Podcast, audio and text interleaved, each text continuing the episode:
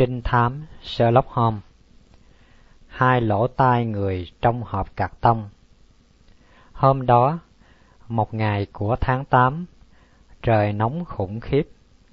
Con đường Becker giống như một lò lửa.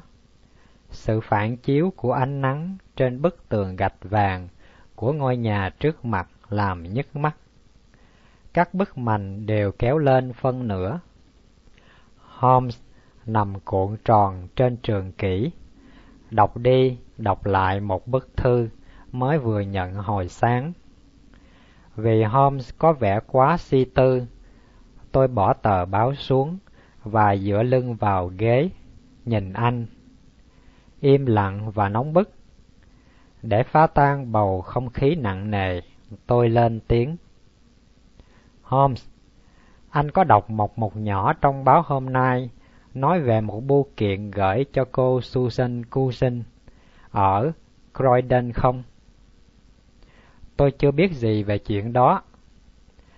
Tôi cầm tờ báo và đọc lớn. Một gói hàng ma quái. Cô Susan, ngụ tại phố Cross, là nạn nhân của một trò đùa thô lỗ. Hồi hai giờ chiều hôm qua, Bô tá phát cho cô một bưu kiện nhỏ, được gói bằng giấy nâu. Bên trong là cái hộp bìa cứng đầy ắp muối hột. Khi đổ muối ra, cô kinh hoàng thấy có hai lỗ tai người còn khá mới. Cái hộp này gửi từ Belfast vào buổi sáng. Người gửi không ghi tên.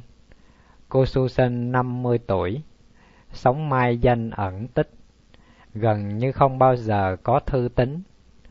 Tuy nhiên, cách đây vài năm, hồi còn ngủ tại Range, cô có cho ba sinh viên y khoa mướn phòng. Nhưng sau đó phải lấy phòng lại vì họ làm ồn ào và đi về bất thường. Cảnh sát đoán rằng trò đùa này là của một trong ba sinh viên đó. Các sinh viên này có nguyên quán tại Belfast. Hiện nay, ông Lestrade đang mở cuộc điều tra. Tạm gác tờ báo qua một bên, Holmes nói. Sau khi tôi đọc xong mẫu tin, chúng ta hãy nói chuyện về ông bạn Lestrade. Sáng nay, tôi có mới nhận được thư ông ấy. Ông ấy viết, Ông Holmes, Tôi nghĩ rằng vụ này hợp với sở thích của ông. Cảnh sát chúng tôi cũng tin là sẽ làm sáng tỏ được vấn đề bí hiểm. Tuy nhiên, chúng tôi vẫn cảm thấy có một vài khó khăn khi tìm một đầu mối để khởi động. Chúng tôi đã điện cho bưu điện Belfast, nhưng hôm đó có quá nhiều bưu kiện và không ai nhớ riêng cái bưu kiện này. Giả thiết cho rằng tác giả là một sinh viên y khoa là đáng tin nhất. Nếu ông có dư thời gian để hoang phí, tôi rất hân hạnh được gặp ông. Tôi có mặt tại nhà cô Susan hoặc tại sở suốt ngày. Nghĩ sao đây quá xanh. Anh cảm thấy đủ sức chịu nắng và cùng tôi xuống Croydon không? Tôi chỉ đợi có bấy nhiêu hãy gọi một xe ngựa và bỏ thêm xì gà vào hộp. Lestrade đón chúng tôi tại ga. Đi bộ 5 phút, chúng tôi đến phố Cross. Con đường rất dài, hai bên có nhà gạch hai tầng xinh xắn và sạch sẽ. Bậc thang nào cũng trắng tinh. Ở các ngưỡng cửa, những mụ lắm mồm mặt tạp về ngồi nói xấu thiên hạ. Đi thêm hai trăm mét, Leste dừng lại, gõ cửa. Một cô gái ra mở cửa. Cô Susan đang ngồi trong phòng. Cô có khuôn mặt điềm tĩnh, đôi mắt to, dịu hiền, tóc lớn đốm bạc, cuộn thành lợn trên đầu. Một lưới bao tóc đan gian dở để trên đầu gối. Bên cạnh chiếc ghế đẩu là một cái giỏ đầy ắp lụa đủ màu. Đồ quái quỷ đó đang ở ngoài kia chứ, cô nói với Lestrade. khi chúng tôi bước vào. Tôi ước mong quý ông mang chúng đi càng sớm càng tốt. Chắc chắn là như vậy, thưa cô. Tôi còn chờ ông bạn Holmes đến quan sát trước sự hiện diện của cô. Tại sao cần phải có mặt của tôi? Phòng khi ông ấy hỏi này hỏi nọ. Còn hỏi gì nữa? Tôi đã nói đi nói lại nhiều lần rằng tôi chẳng biết tí gì. Đương nhiên, thưa cô, Holmes lấy giọng xoa dịu, can thiệp. Tôi hiểu rất rõ rằng cô vô cùng bực bội. Ông nói không sai, thưa ông. Tôi là một phụ nữ thích sống ẩn dật. Quả là một cái gì hoàn toàn mới mẻ với tôi khi bị nêu tên trên báo đấy, ông Lestrade. Nếu quý ông muốn xem, xin mời ra ngoài đó. Lestrade chui vào trái sau vườn, lấy ra một cái hộp bằng cạc tông màu vàng, một miếng giấy màu nâu và một khúc dây nhợ. Chúng tôi ngồi xuống trên một cái ghế dài ở cuối lối đi. Holmes ngắm nghía từng vật một. Khúc nhợ rấn đắt chú ý. Holmes nhận xét và đưa ra chỗ sáng rồi đưa lên mũi ngửi. Ông nghĩ gì về khúc nhợ này, ông Lestrade? Nó bị thấm dầu hắt. Đúng như vậy. Một khúc nhợ thấm dầu hắt. Có lẽ anh đã để ý rằng cô Susan đã cắt nó bằng kéo. Nó bị tưa ở hai đầu. Điều này quan trọng. Tôi không thấy được sự quan trọng nào. Lestrade lắc đầu. Cái thắt nút còn nguyên và khá đặc biệt. Nút thắt rất khéo tay. Tôi đã chú ý điểm này, Lestrade đáp một cách tự mãn. Về khúc nhợ đủ rồi, Holmes nói. Chúng ta hãy nhìn qua tờ giấy gói. Giấy nâu bốc mùi cà phê. Anh không ngửi thấy sao? Tôi tin rằng điều này không ai tranh cãi. Địa chỉ được ghi hơi ngoệt ngoạc. Cô S. Gilson, đường Cross, Croydon, bằng ngòi viết to. Chữ Y trong danh từ Croydon lúc đầu được viết chữ Y ngắn, sau đó được sửa thành Y dài. Tuần chữ của một người đàn ông học vấn hạn chế vì chưa quen thuộc lắm với thành phố Croydon. Tốt rồi, cái hộp màu vàng dùng để đựng nửa cân thuốc lá, không có gì đặc biệt, trừ hai vệt do móng tay cào ở góc trái. Hộp đựng muối hộp, loại thường dùng để muối da sống và da thuộc thỏ. Giữa hộp muối là hai vật dị kỳ của hồ sơ chúng ta. Vừa nói, anh vừa lấy hai lỗ tai, đặt chúng trên một miếng ván để trên đầu gối, rồi tỉ mỉ khám nghiệm. Lestrade và tôi đứng hai bên, lần lượt nhìn khuôn mặt căng thẳng của Holmes. Sau cùng, anh bỏ chúng vào muối trở lại và ngồi lặng thinh một lúc. Hai lỗ tai này không phải của cùng một người. Holmes nói, Vâng, tôi có thấy. Tuy nhiên, nếu là trò đùa của sinh viên thực tập trong phòng mổ, thì tai một người hay hai người đâu có gì quan trọng. Quả vậy, nhưng đây không phải là trò đùa. Chắc chắn không? Chắc chứ. Tại nhà thương, sinh viên thực tập trên các xác chết, hai lỗ tai này còn tươi. Chúng bị cắt bằng một vật cùng trong khi các sinh viên luôn luôn sử dụng con dao mổ rất bén.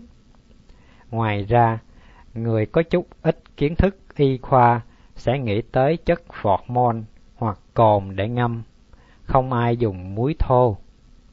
Tôi nhấn mạnh rằng đây không phải là trò đùa, mà là một vụ án hình sự nghiêm trọng. Tôi hơi lạnh xương sống khi nghe mấy từ này và nhất là khi nhìn các đường nét rắn rỏi trên khuôn mặt Holmes. Lestrade lắc đầu. Một giả thiết về trò đùa thì có nhiều khe hở. Tuy nhiên, giả thiết của ông cũng có những khe hở to tướng. Cảnh sát chúng tôi biết rằng từ 20 năm qua, người phụ nữ này sống một cuộc đời rất kín đáo, đáng kính tại ranch cũng như tại đây. Không bao giờ bà ta vắng mặt lâu hơn một ngày. Thế thì tại sao kẻ sát nhân lại gửi cho bà ta các bằng chứng tội ác của hắn?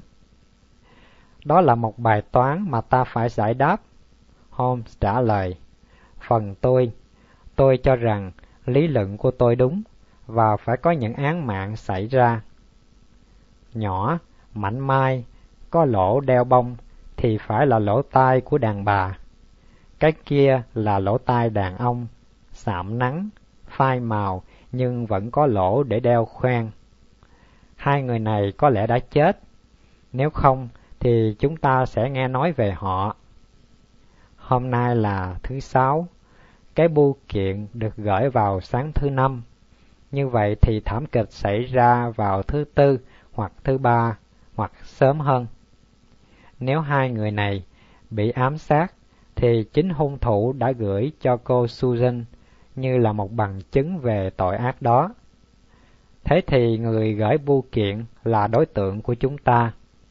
Nhưng sao lại gửi cho cô Susan? Lý do gì? Có thể để cho cô ấy hay rằng tội ác đã hoàn tất, hoặc có thể để giày vò cô ta. Trong trường hợp thứ nhì, thì cô ấy biết hung thủ là ai. Cô ấy có biết hay không? Tôi tin là cô ấy biết. Nếu cô biết là ai, tại sao cô lại báo cho cảnh sát? Nếu cô đem chôn hai lỗ tai, thì chỉ có Chúa mới biết. Nhưng nếu cô ấy không muốn che giấu, thì cô ấy đã tiết lộ danh tánh của hắn rồi. Thật là một mối chỉ rối. Holmes vừa nói, vừa nhìn vu vơ. Thình lình anh nhảy dựng lên nói, tôi cần hỏi cô Susan đôi điều. Vậy tôi xin cứu từ. Tôi còn phải theo dõi một vụ khác. Theo tôi, thì ta chả moi móc thêm được gì nơi cô Susan. Các anh nên tìm lại hồ sơ, Lestrade nói. Trên đường ra ga chúng tôi sẽ ghé, Holmes đáp. Một lát sau, chúng tôi trở lại căn phòng của cô gái già. Cô để cái lưới bao tóc đang đang gian dở xuống đầu gối, nhìn chúng tôi bằng đôi mắt xanh, sắc sảo nhưng khá thành thật. Thưa ông, tôi tin chắc rằng cô nói với chúng tôi, đó là một lầm lẫn. Tôi đã nói đi nói lại với anh chàng Scotland Yard, nhưng anh ta chỉ cười. Tôi không có một kẻ thù nào trên đời này. Tại sao tôi bị giễu cợt như thế này? Tôi đồng ý hoàn toàn với cô. Holmes lấy ghế ngồi bên cạnh và nói, tôi tin chắc rằng... Bỗng anh dừng lại. Tôi thấy anh nhìn chồng chọc cái hình nghiêng của cô Susan, nhưng khi cô ngạc nhiên quay lại thì anh thản nhiên trở lại. Lúc đó, tôi bắt đầu chú ý bộ tóc xẹp xuống và hoa râm của nữ chủ nhân, cái mũi nhỏ, đôi bông tai của cô, cái diện mạo bình thản của cô và thấy không có gì có thể làm cho Hom xúc động cả. Có vài điều thưa ông, tôi phát ngáy các câu hỏi. Cô Susan bực dọc la lớn. Cô có hai em gái. Làm sao ông biết? Khi vào phòng này, tôi để ý tấm hình ba người phụ nữ treo trên lò sưởi. Một người là cô, còn hai người kia giống cô lắm. Ông nói đúng. Đấy là hai em gái, Sarah và Mary của tôi. Còn đây đúng là một tấm hình khác của cô Mary, em út của cô, đứng cùng với một người đàn ông chụp tại Liverpool. Dựa trên y phục thì đó là anh nam tiếp viên hàng hải. Vào lúc đó, có lẽ họ chưa làm đám cưới. Ồ, ông có thiên khiếu quan sát khá cao. Nghề nghiệp của tôi. Ừ, ông nói đúng. Nhưng vài ngày sau chúng lấy nhau. Dưỡng ấy là Jim, đang phục vụ tuyến đi Nam Mỹ khi chụp hình. Nhưng mê vợ đến nỗi không thể xa vợ lâu ngày. nên chuyển qua phục vụ trên một chiếc tàu Liverpool, London. À, chiếc Concora. Không, chiếc Mayday. Jim có đến thăm tôi một lần tại đây trước khi hắn nhậu nhẹt trở lại. Sau đó, hắn sai bí sĩ mỗi khi lên bờ. Hễ có tí rượu vào là quậy như một thằng điên. Buồn thay cho cái ngày hắn bắt đầu nhậu trở lại. Trước hết hắn coi thường tôi, rồi gây gỗ với Sarah. Và giờ đây, vì Mary không liên lạc thư tín với tôi nữa, nên tôi chả biết chúng nó sống ra sao. Rõ ràng là cô Susan được dịp tuôn hết những ấm ức trong lòng ra. Như các người sống ẩn giật, cô ta tỏ ra rụt rè lúc đầu, nhưng sau đó thì tỏ ra cực kỳ thèm khát, bày tỏ tâm sự. Cô cung cấp cho chúng tôi nhiều chi tiết về người em rể, rồi đến mấy sinh viên y khoa mướn nhà. Cô kể cho chúng tôi nghe các tật xấu của họ, tên tuổi của họ và nơi họ làm việc. Holmes chú ý nghe tất cả. Thỉnh thoảng chặn lại để đặt một câu hỏi. Về cô em Sarah, tại sao hai cô đều độc thân mà lại không sống chung với nhau? Ôi, rõ ràng là ông không biết tính Sarah rồi. Khi mới dọn về Croydon, chúng tôi ở chung với nhau, nhưng cách đây hai tháng chúng tôi phải chia tay. Tôi không muốn nói xấu em gái tôi, nhưng nó cực kỳ khó tính, lại hay xen vào chuyện của mọi người. Cô nói rằng hai cô em đã cãi lộn với nhau ở Liverpool. Đúng thế. Tuy nhiên, có một lúc hai đứa nó thân thiết nhất trên đời này. Nó tự động lên trên đó sống chung với vợ chồng Mary. Nay thì Sarah luôn luôn chống đối Jim. Khi xuống đây, Sarah vẫn mãi nói về tật say xưa, tính tình thô bạo của Jim. Tôi nghĩ rằng Jim không chịu nổi việc Sarah xen vào gia đình của mình. Cảm ơn cô nhiều, Holmes nói, rồi đứng dậy cúi chào. Cô vừa nói rằng cô em Sarah ngụ tại đường nêu ở Wellington.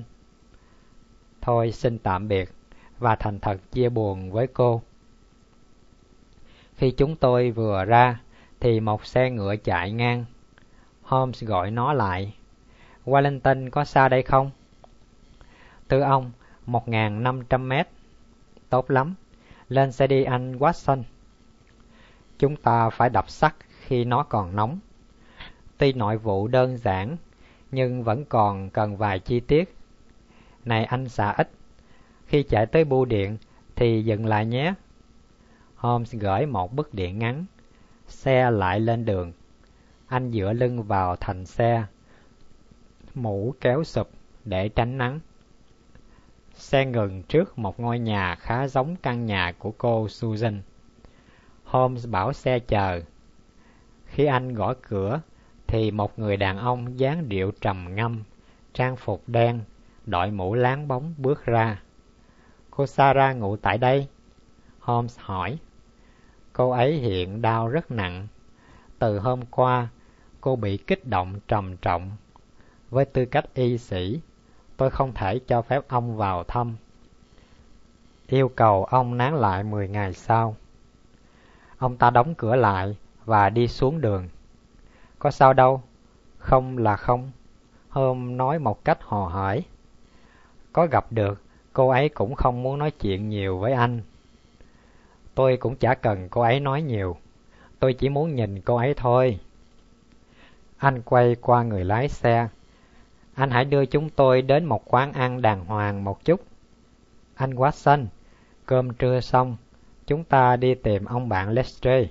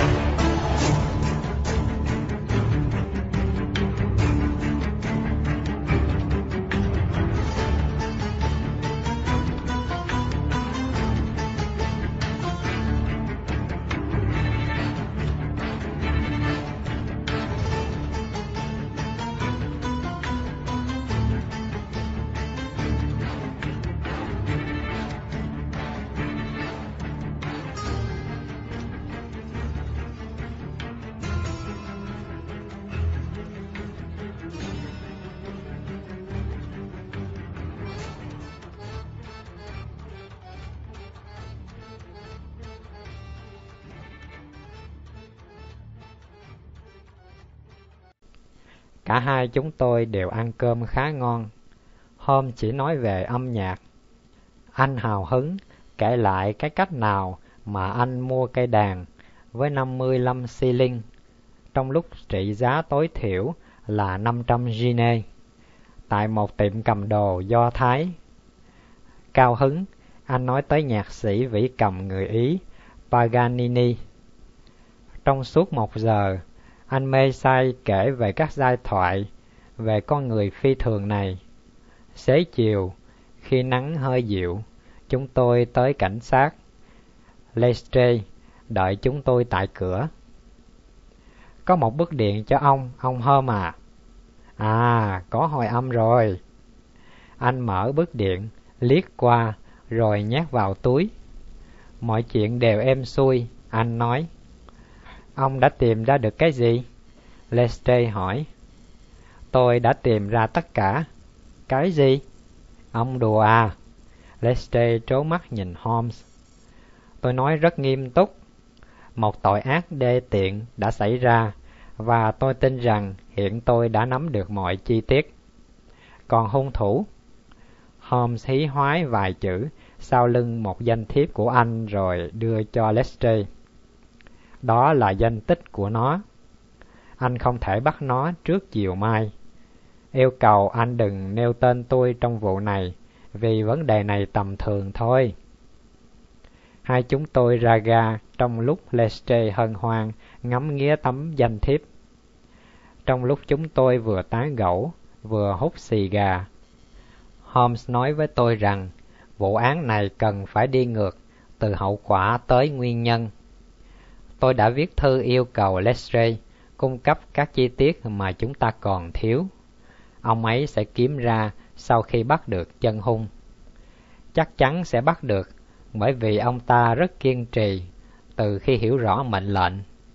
Chính bản tính này giúp ông ta thăng tiến trong Scotland Yard. Hồ sơ của anh chưa xong à?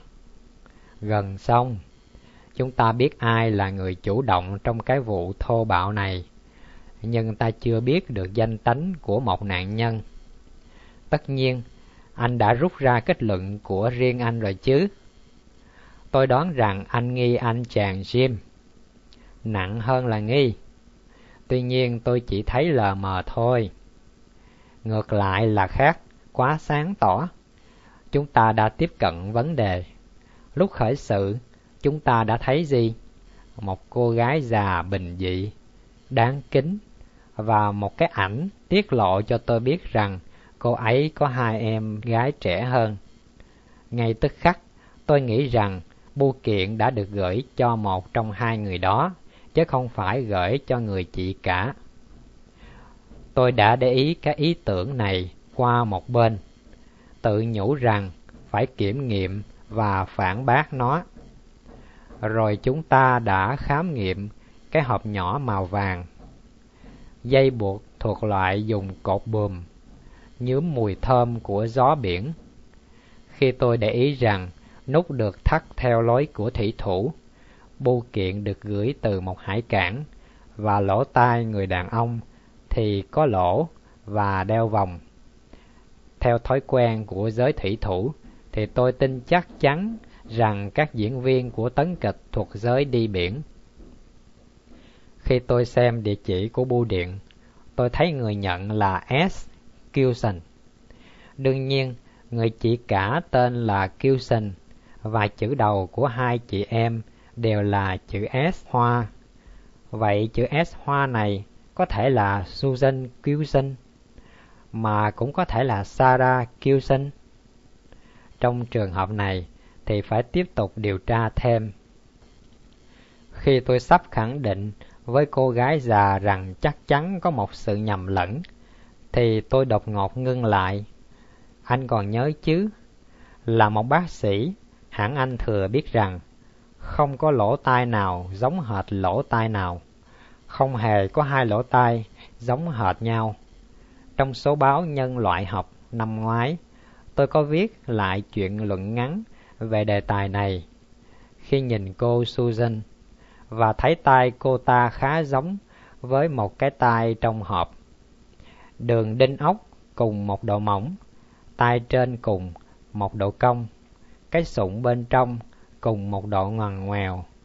Trên căn bản, hai lỗ tai rất giống nhau. Tất nhiên, tôi nhận rõ tức khắc tầm quan trọng lớn lao của nhận xét này. Rõ ràng, nạn nhân là một người cùng dòng họ với cô Susan. Tôi hỏi cô Susan về gia đình của cô, thì được nghe các chi tiết mà anh vẫn còn nhớ đó. Trước tiên, em gái kế của cô tên là Sarah. Susan và Sarah đã sống chung với nhau cho tới những ngày gần đây. Đó chính là sự nhầm lẫn về địa chỉ trên bưu kiện. Tiếp đó, chúng ta được nghe về anh Jim lấy cô gái Úc. Chúng ta được biết rằng có một dạo cô Sarah dọn nhà đến sống chung với gia đình chàng Jim. Cách đây vài tháng, họ đã cắt đứt mọi liên lạc, đến nỗi khi cần liên hệ với cô Sarah, Jim đã phải gửi đến địa chỉ cũ. Đến đây, chúng ta thấy rõ vì sao anh chàng Jim dám từ bỏ mọi việc làm lương hậu để được sống gần vợ, lại thỉnh thoảng sai túy lý. Chúng ta có đủ lý do để tin rằng vợ của Jim, tức cô Mary, đã bị giết cùng với một người đàn ông. Ghen tuông có thể là động cơ chính của vụ giết người, nhưng tại sao kẻ giết người lại gửi bằng chứng tội ác đến cho cô Sarah kêu sinh? Có lẽ vì khi sống tại Liverpool, cô ta đã xen vào các biến cố. Anh nên để ý tiếng hàng hải có dừng lại tại Belfast, Dublin và Waterford.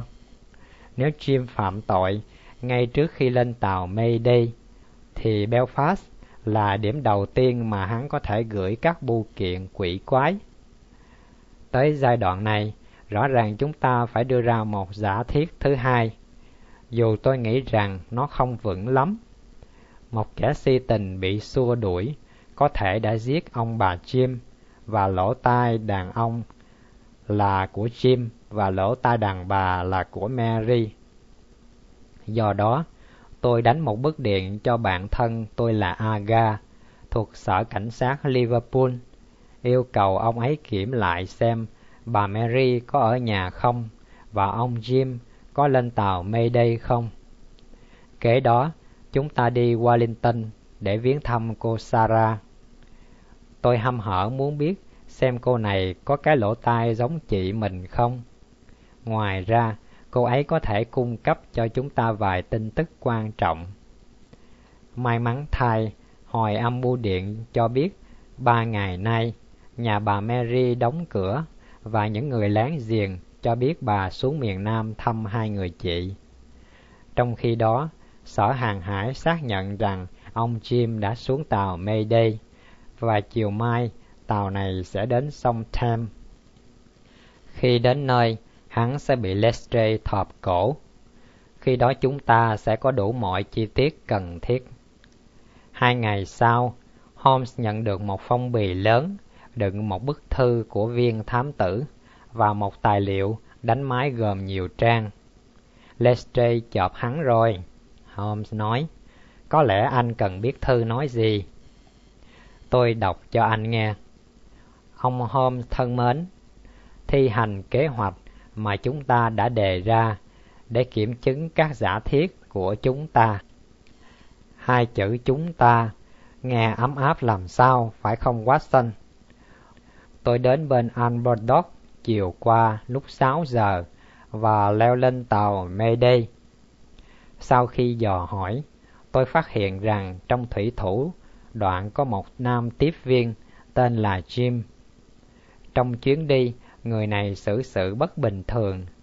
Tôi xuống phòng hắn và gặp hắn đang ngồi trên cái rương, hai tay ôm đầu, thân hình ngã tới ngã lui. Đó là một người to cao, lực lượng, không râu, da sạm nắng.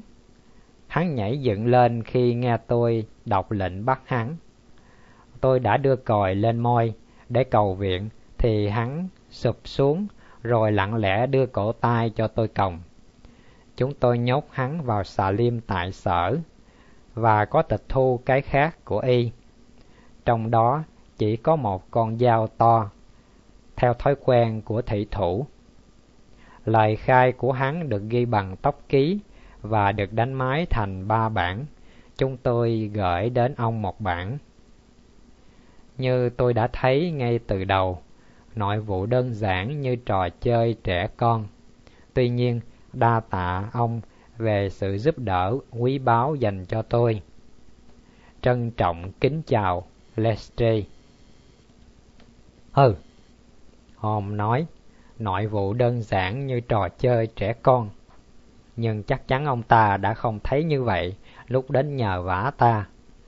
Cũng chả sao, bây giờ ta hãy xem Jim khai cái gì. Tôi thú thật rằng tôi không sao nhắm mắt ngủ được nữa. Thỉnh thoảng tôi thấy cái đầu của hắn, nhưng cái đầu của cô ta thì xuất hiện thường hơn. Tôi không bao giờ còn cô độc nữa, họ luôn ở bên cạnh tôi. Hắn thì ủ dột và nhăn nhó, còn cô ta thì luôn có cái nhìn kinh ngạc. Tôi không muốn chạy tội đâu, nhưng tất cả đều do lỗi của Sarah, chị ruột của nàng. Họ có ba chị em, chị cả là người đàng hoàng, tử tế. Chị thứ nhì là một con quỷ sứ. Cô em út là một thiên thần. Sarah 33 tuổi. Mary thì 29 khi lấy tôi. Vợ chồng chúng tôi sống hoàn toàn hạnh phúc trong thành phố Liverpool. Một ngày kia, vợ tôi mời Sarah đến ở một tuần, rồi một tháng, và cuối cùng thì ở luôn với vợ chồng chúng tôi. Lúc đó, tôi không uống rượu. Chúng tôi sống tiết kiệm và tương lai của vợ chồng chúng tôi sáng như một đồng đô la mới. Mỗi cuối tuần, tôi đều ở nhà. Khi nào tôi ra khơi trễ vì chờ chất hàng thì tôi nằm nhà cả tuần và tôi có dịp sống gần với chị vợ hơn. Đó là một người đàn bà đẹp, cao lớn, tóc màu, linh hoạt, hung ác, với đôi mắt sáng quắc như lửa. Nhưng khi có Mary một bên, thì tôi chỉ còn biết có một mình nàng. Tôi long trọng thề như thế. Đôi khi tôi có để ý và thấy rằng Sarah muốn ở một mình với tôi, hoặc muốn tôi đưa đi chơi. Một đêm nọ, tôi từ tàu trở về nhà và vợ tôi đi vắng, chỉ có Sarah ở nhà. Mary đi đâu? Tôi hỏi. Ồ, dì ấy đi trả tiền gì cho ai đó. Tôi bồn chồn, đứng ngồi không yên. Dượng không thể cảm thấy hạnh phúc trong năm phút khi Mary đi vắng sao? Tốt lắm. Tôi cả nể, đưa tay ra cho chị ta. Tức thì chị ta ôm chặt lấy nó trong hai bàn tay bừng bừng sinh khí. Tôi nhìn chị ta chồng chọc và chúng tôi hiểu hết, khỏi cần nói thành lời. Chị ấy đứng sát tôi, không nói gì, rồi để tay trên vai tôi. Có sao đâu Jim? Chị ta nói với một nụ cười giễu cợt, rồi tung tăng khắp phòng.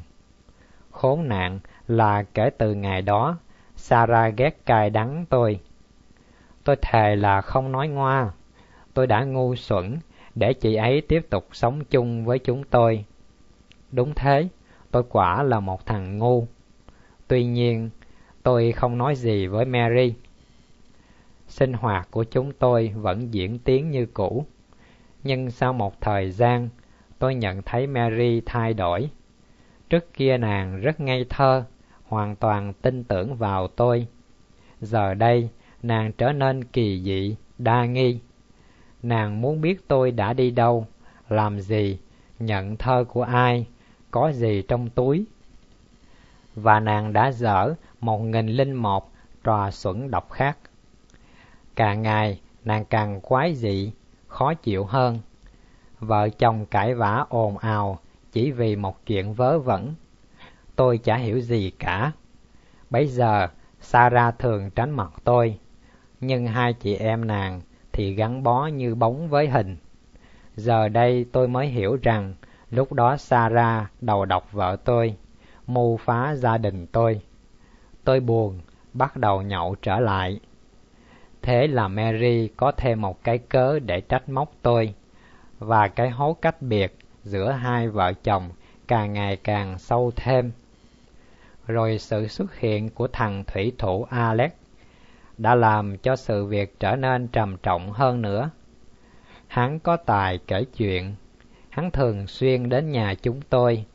Tuy nhiên, một ngày nọ, một biến cố nhỏ làm tôi nghi ngờ, và kể từ đấy, tôi để mắt hắn. Hôm đó, tôi đột ngột trở về nhà. Khi đẩy cửa vào phòng khách, tôi thấy mặt vợ tôi đầy nét hân hoan. Nhưng khi biết người bước vào nhà là tôi, thì nàng xà sầm mặt lại, im lặng, quay đi một cách thất vọng.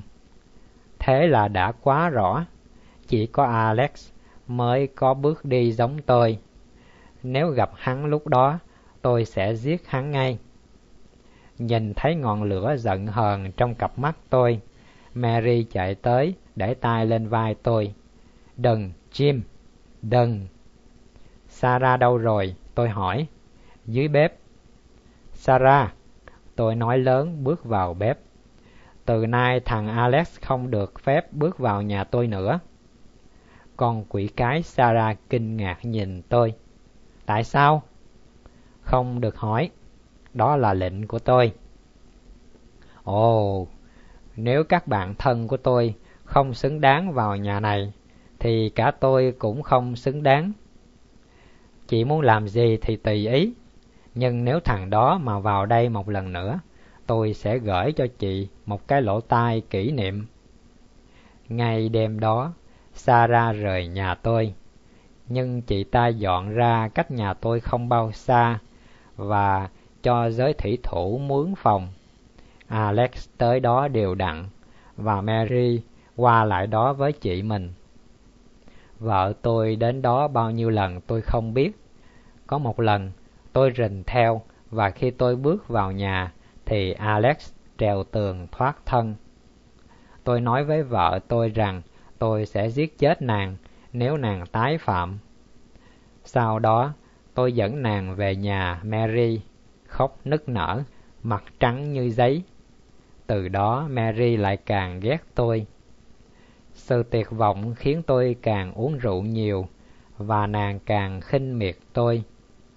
Đúng vào lúc đó, Sarah quay về sống chung với chị cả tại Croydon. Thời gian êm ả trôi qua, cho tới tuần rồi là lúc khởi đầu sự đổ nát.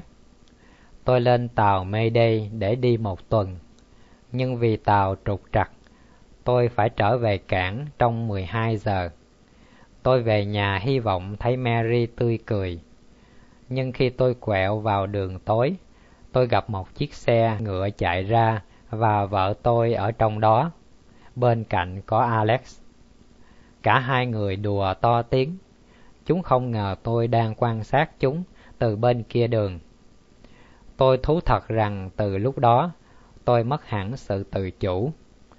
Tôi chạy bộ đuổi theo chiếc xe ngựa trên tay là một khúc gỗ sồi. Nhưng trong khi chạy, tôi nghĩ ngợi và giảm tốc độ để quan sát đôi gian phu dâm phụ. Chúng dừng lại tại ga. Ở các ghi xe người ta chen nhau. Tôi có thể chen vào gần mà chúng không hay. Chúng mua vé đi New Britain. Tôi cũng đi. Tôi leo lên toa thứ ba sau toa của chúng Tại Britain, chúng tôi dạo trên bờ biển. Tôi theo sau chúng hai trăm thước. Cuối cùng, tôi thấy chúng thuê một chiếc tàu. Có lẽ chúng đi hóng mát. Trời có sương mù nhẹ, cách nhau vài trăm thước, không thấy nhau. Tôi cũng thuê một chiếc xuồng và chính tôi chèo lấy. Theo làng nước, tôi thấy xuồng của chúng tách bến khi ra khỏi bờ khoảng 1.500 mét, sương mù phủ kín, chỉ có ba chúng tôi giữa biển cả mênh mông. Tôi không bao giờ quên khuôn mặt của chúng khi nhận ra người chèo xuồng sát bên. Mary thét lên. Anh chàng chỉ chửi thề như thằng điên và toan dùng chèo đập tôi. Tôi né được và nện cho y một chèo nát đầu. Tôi chừa cô ấy ra dù cô ấy dâm loạn. Nhưng khi ả ôm lấy thằng dâm phu, kêu lên, Alex, tôi điên người, nện cho ả một chày. Cô ả gục bên cạnh. Như một con thú dữ say máu, tôi rút dao ra. Vậy đó, tôi khai báo khá đủ. Tôi cảm thấy một niềm hân hoan mang lại khi tôi nghĩ tới lúc Sarah nhận món quà phục thù thâm độc của tôi. Rồi tôi cột hai xác chết vào xuồng, gỡ một miếng ván ở đáy thuyền, chờ cho đôi giang phu dâm phụ chìm xuống đáy biển.